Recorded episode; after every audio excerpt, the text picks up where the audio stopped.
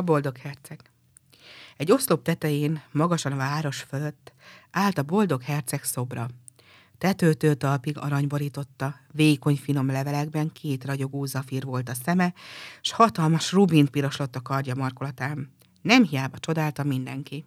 Legalább olyan szép, mint egy szélkakas, jegyezte meg az egyik városi tanácsos, aki szerette volna, ha hírem egy művész ízlésének.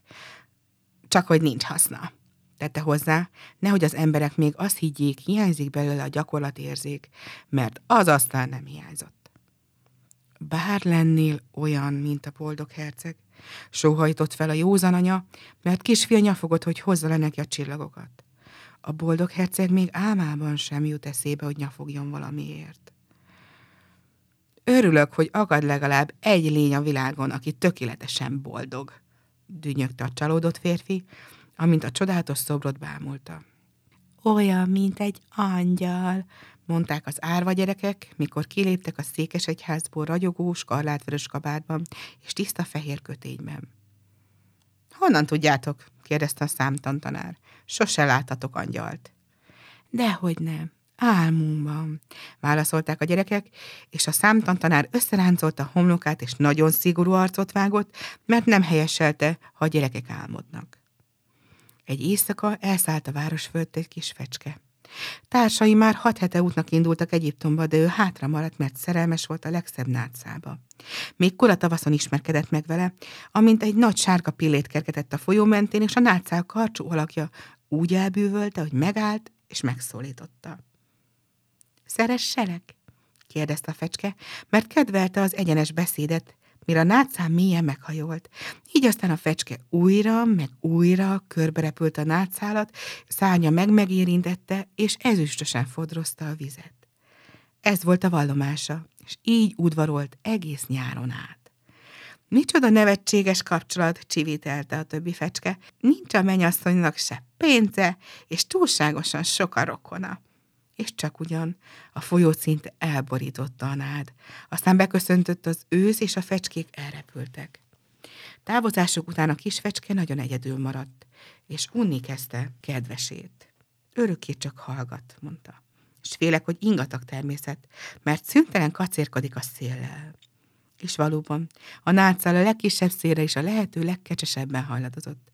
Elismerem ugyan, hogy otthon ülő teremtés, folytatta a fecske. Én viszont szeretek utazni, Szeresse hát utazni a feleségem is. Eljössz velem? kérdezte végül a nátszától, de az csak a fejét rázta, annyira ragaszkodott az otthonához. Hitegettél csak, kiáltotta a fecske. Indulok a piramisokhoz. Isten veled! És elrepült. Szállt, szállt egész nap, és estére megérkezett a városba. Hol töltsem az éjszakát? kérdezte. Remélem felkészültek a fogadásomra.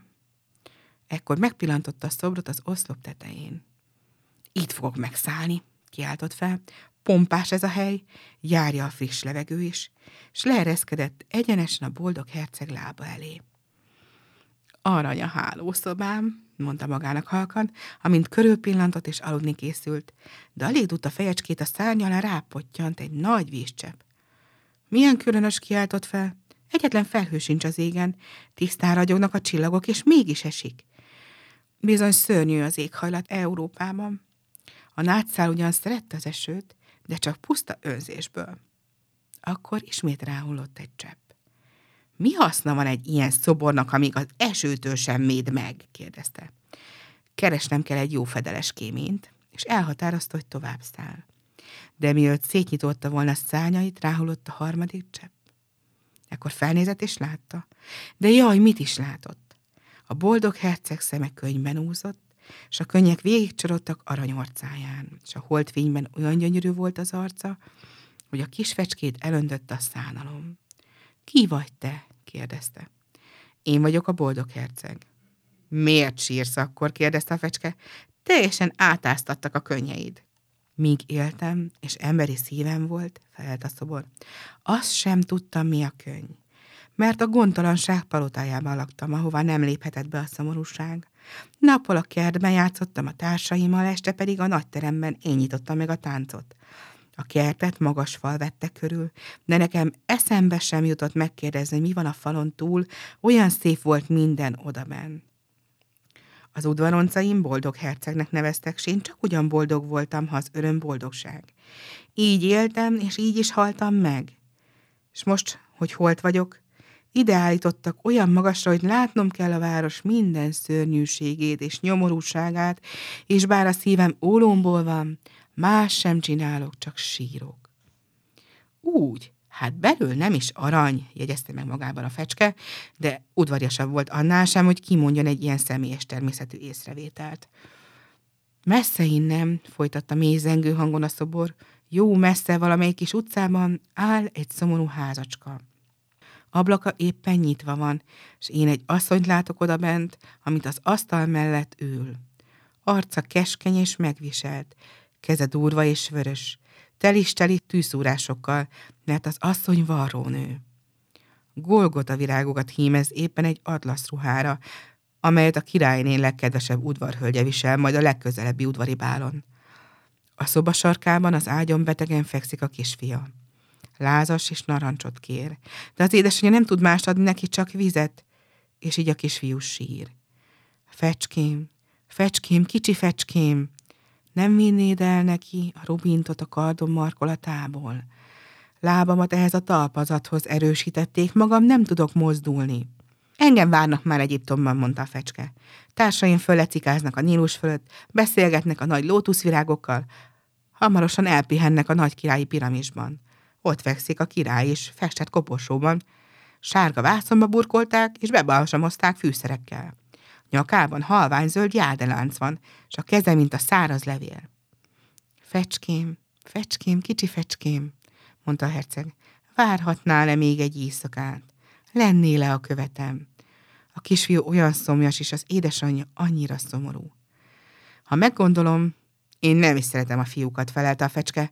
Múlt nyáron, mikor a folyó mellett tanyáztam, volt ott két durva kölyök, a Molnár fiai, akik unos, untalan kővel haigáltak. Persze nem találtak el, mi fecskék sebesen repülünk annál, az én familám különösen híres a gyorsaságáról, hanem ezért ez tiszteletlenség volt. De a boldog herceg úgy elszomorodott, hogy a kis fecske megsajnálta. Bár nagyon hideg van, mondta, egy éjszakára mégis maradok, és követed leszek. Köszönöm, kicsi fecske, mondta a herceg.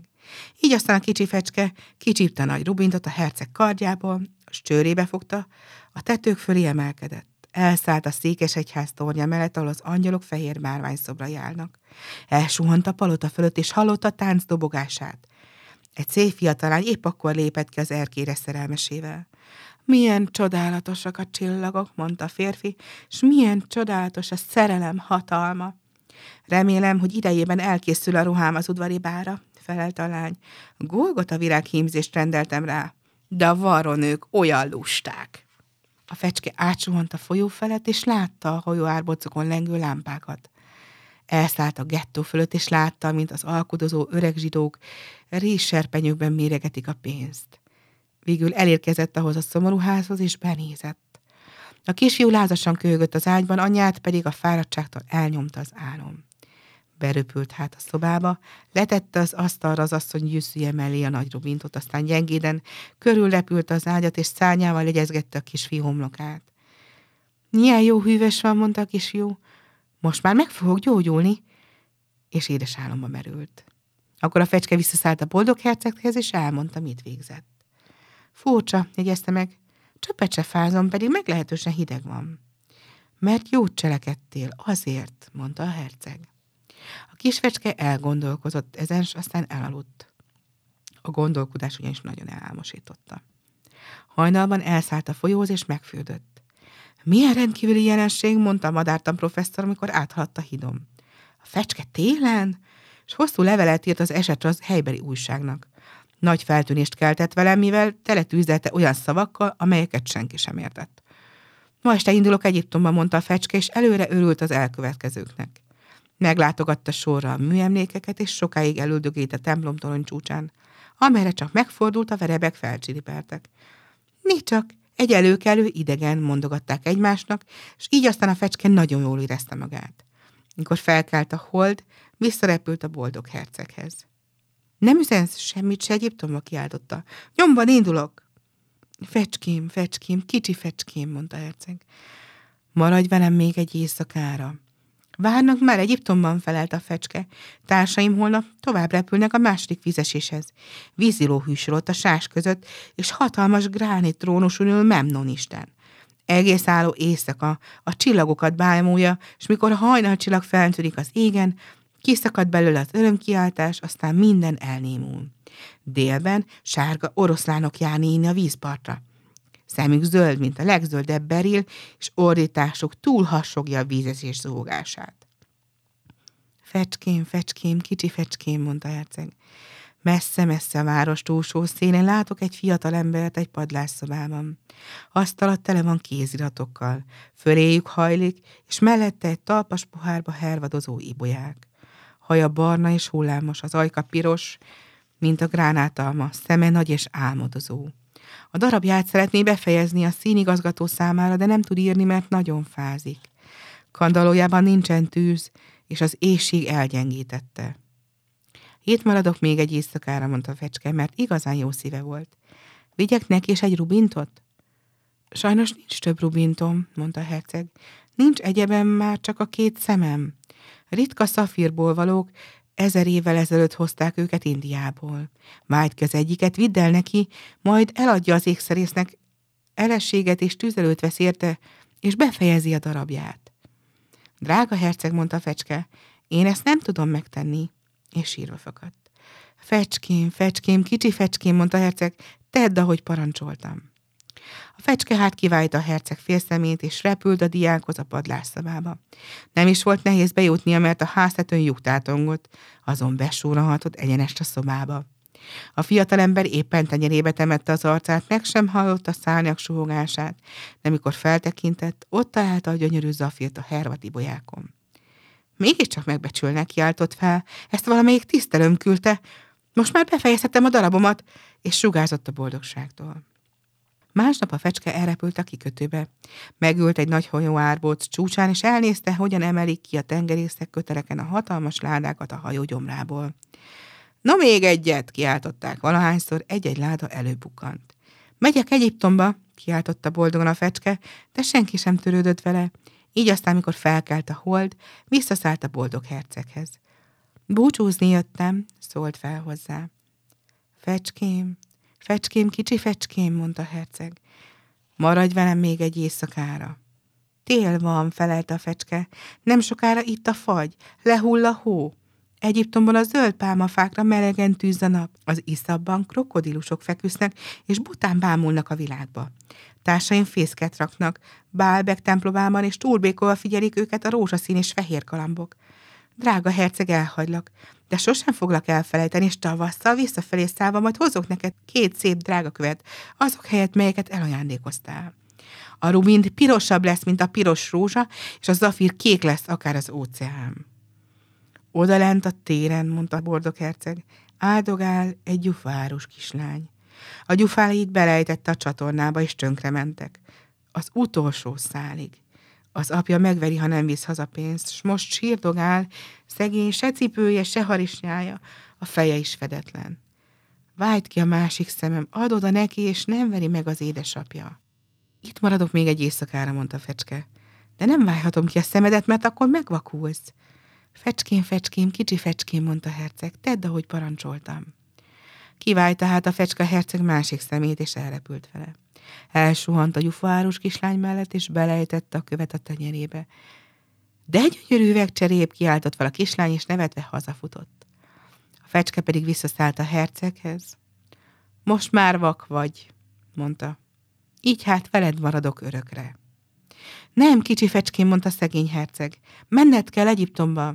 Örökre veled maradok, mondta a fecske, és elaludt a herceg lámánál. Másnap pedig a vállára telepedett, és arról mesélt neki, mi mindent látott ő idegen országokban. Mesélt a piros íbiszekről, amelyek hosszú-hosszú sorokban áldogálnak a Nílus partján, és csőribe kapják az aranyhalakat.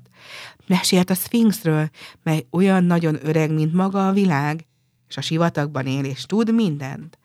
Mesélt a kalmárokról, akik lassan lépkednek a tevék mellett, és borostyán szemeket szorongatnak a kezükben.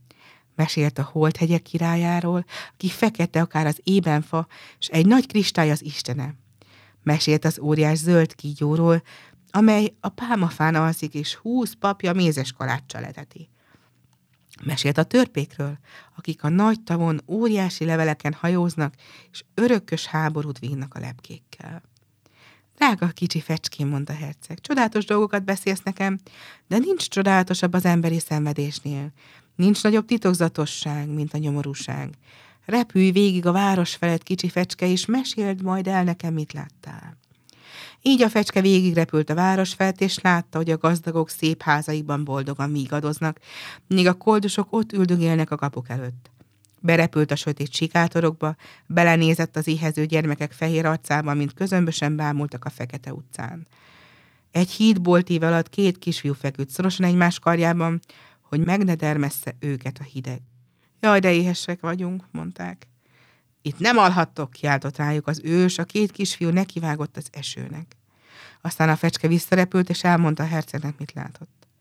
Beborítottak aranyjal, mondta a herceg. Fejtsd le rólam a levelenként, és add át a szegényeknek. Az élők azt képzelik, hogy az arany boldogságot hoz rájuk. A fecske lecsipegette hát az aranylevélkéket. Egyiket a másik után, míg a boldog herceg tetőtől talpig kopott nem lett és szürke és az aranylevélkéket egyiket a másik után, mind a szegényeknek vitte, és a gyermekek arca kipirosodott tőle, nevetésük, játszadozásuk felverte az utcát. Van már otthon kenyerünk, kiáltották. Akkor lehullott a hó, és a hóra jött a fagy. Az utcák, mintha ezüstből volnának, úgy csillogtak és ragyogtak. A házak ereszéről hosszú jégcsapok lógtak, meg annyi kristálytőr, az emberek pedig mind bundába bújtak, és a kisfiú színű sapkákban korcsolyáztak a jégen. És a kisfiú színű sapkában korcsolyáztak a jégen. A szegény kicsi fecske egyre jobban és jobban fázott, de annyira megszerette a herceget, nem akarta elhagyni. Felcsipegette a morzsákat a pék ajtaja előtt, mikor a pék nem látta, és szárnyaival csapkodott, hogy felmelegedjék. Végül megérezte, hogy nem sokára meghal. Már csak annyi erre maradt, hogy utoljára rászállhatott a herceg vállára. Isten veled, drága herceg, suttogta. Ugye megengedett, hogy megcsókoljam a kezed? Örülök, kicsi vecském, hogy végre mégis elindulsz Egyiptomba, mondta a herceg. Túlságosan hosszan időztél, de inkább az hajkaimat csókold meg, mert szeretlek. Nem Egyiptomba indulok, mondta a fecske. A halál házába megyek, és a halál ugyazom testvére. Az a lajkon csókolt a boldog herceget, és holtan hullott a lába elé. Ebben a pillanatban furcsa roppanás hallatszott a szobor belsejéből, mintha valami eltört volna. S csak ugyan az ólomszív ketté hasadt. Szörnyen kemény volt a fagy, annyi bizonyos. Másnap kora reggel a polgármester a városi tanácsosok kíséretében átsétált a téren. Ahogy elhattak az oszlop mellett, a polgármester feltekintett a szoborra. Uram Isten, de ütött kopott ez a boldog herceg, mondta. Ütött kopott, de még mennyire harsogták a városi tanácsosok, akik mindig egyedértettek a polgármestere, és felkapaszkodtak a szoborhoz, hogy megnézzék közelebbről. Kiesett a rubint a kardjából. A szemei eltűntek. Az aranyos külsejét is elvesztette, szólt a polgármester. Hiszen koldusabb már a koldusnál. Koldusabb már a koldusnál, ismételték a tanácsosok. És itt meg éppenséggel egy halott madár hevel a lábánál, folytatta a polgármester. Csak ugyan legfőbb ideje rendeletben szabályozunk, hogy a madaraknak tilos itt meghalniuk. És a városi írnok följegyezte a javaslatot. Így aztán lebontották a boldog herceg szobrát, mivel hogy nem szép, nem is hasznos többé jelentettek ki a művészetek egyetemi professzora. Aztán megolvasztották a szobrot a kemencében, és a polgármester egybehívta a városi tanácsot, hogy elhatározzák, mi történjék az ércel. Természetesen új szoborra van szükségünk, mondta, és legyen ez az én szobrom. Az én szobrom, mondta mindegyik városi tanácsos, és civakodni kezdtek. És mikor utoljára fe- hallottam felőlük, még egyre csak civakodtak. Milyen különös, mondta a munkavezető az öntőműhelyben. Ez a meghasadt ólomszív nem olvad meg a kemencében. Ki kell hajítanunk. És kihajtott a szemétdomra, ahol már ott feküdt a halott fecske is. Hozd el nekem a városból azt a két dolgot, ami a legértékesebb, mondta az úr egyik angyalának, és az angyal elhozta az ólomszívet és a holt madarat. Jól választottál, szólt az úr, mert ez a kis madár örökkön örökké énekelni fog az én paradicsomi kertemben, és a boldog herceg az én aranyvárosomban dicsőít majd engem.